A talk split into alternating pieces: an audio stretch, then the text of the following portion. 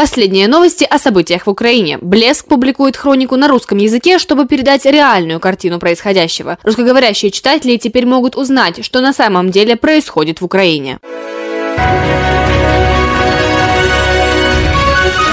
Последние новости на 15 марта. С начала полномасштабного вторжения Россия выпустила 900 ракет по Украине. Это данные Пентагона. Киев снова оказался под вражеским огнем. Повреждены многоэтажки в нескольких районах, сообщил первый заместитель главы киевской администрации Николай Поворозник. Также разрушено наземное здание станции метро Лукьяновская. Харьков россияне разрушают по прямому указанию Путина. Об этом заявил советник министра внутренних дел Вадим Денисенко. Он отметил, самое больное место в Украине – Харьков.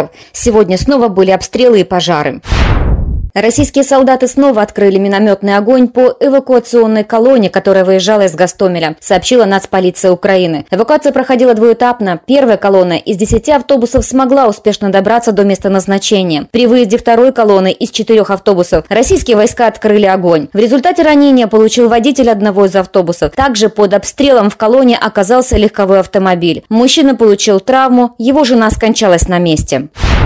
В Луганской области россияне разрушили интернат для детей с проблемами зрения, городскую больницу и три школы. Погибли четыре человека. Обстрелы мирного населения не прекращаются. Разрушение инфраструктуры и жилого сектора катастрофические. Горящие дома в Попасной, Рубежном, Северодонецке. На улицах неразорванные снаряды. Это сегодняшние реалии наших городов, сообщил Сергей Гайдай, глава Луганской областной администрации. Военные, полиция, спасатели, врачи и волонтеры работают на грани человеческих возможностей. 24 на 7 спасая людей. Во всех населенных пунктах области организована доставка технической воды и гуманитарной помощи.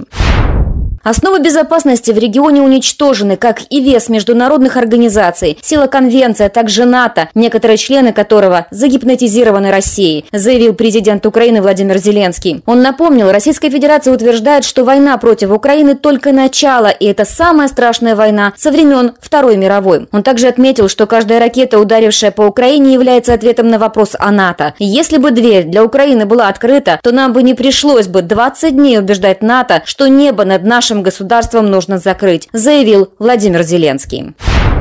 Российское командование готовит масштабную провокацию обстрел населенных пунктов Белгородской и Курской областей. По разведданным, Россия планирует атаковать свои же города градами с целью обвинения в нападении украинских военных. Исполнителем обстрела будет назван полк Азов. Удар по мирным городам России и жертвы среди мирного населения позволят обвинить Украину в преступлениях против человечности. Вероятность данного сценария велика, учитывая, что 14 марта российские оккупанты уже инсценировали удар точкой У по Донецку. Там многочисленные жертвы среди мирного населения. Россия атаковала аэропорт в Днепре. Два ракетных удара разрушили взлетно-посадочную полосу. Поврежден терминал, остались масштабные разрушения. Нужно много времени на восстановление. Однако мы победим, сообщил Валентин Резниченко, председатель Днепропетровской областной администрации.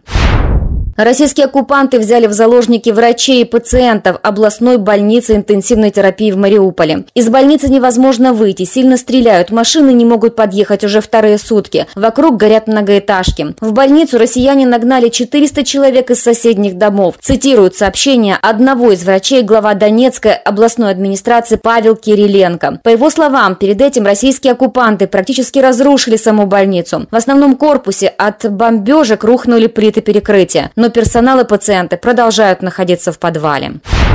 Из Мариуполя уже выехали 2000 легковых машин, еще 2000 авто стоят на выезде из города, сообщает Мариупольский горсовет. Раньше оккупанты не давали возможности мирным жителям покинуть город и постоянно обстреливали гуманитарные коридоры. Среди горожан официально 10 тысяч жертв, но эти данные не отвечают действительности, потому что статистика получена от полиции больниц, а это малая часть людей, о которых что-то известно. Жестокие бои, ракетные удары продолжаются, поэтому представители мэрии предполагают, что уже на сейчас количество жертв в Мариуполе приближается к 20 тысячам.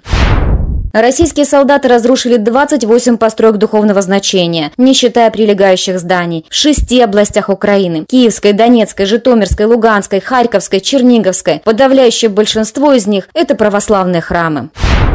Если российские оккупанты повредят хранилище отработанного топлива на Чернобыльской атомке, может произойти локальный выброс радиации. Он будет угрожать странам Европы и той же России. Может произойти катастрофа, сопоставимая с масштабами аварии на ЧС в 1986 году, но втрое больше, предупредил «Энергоатом».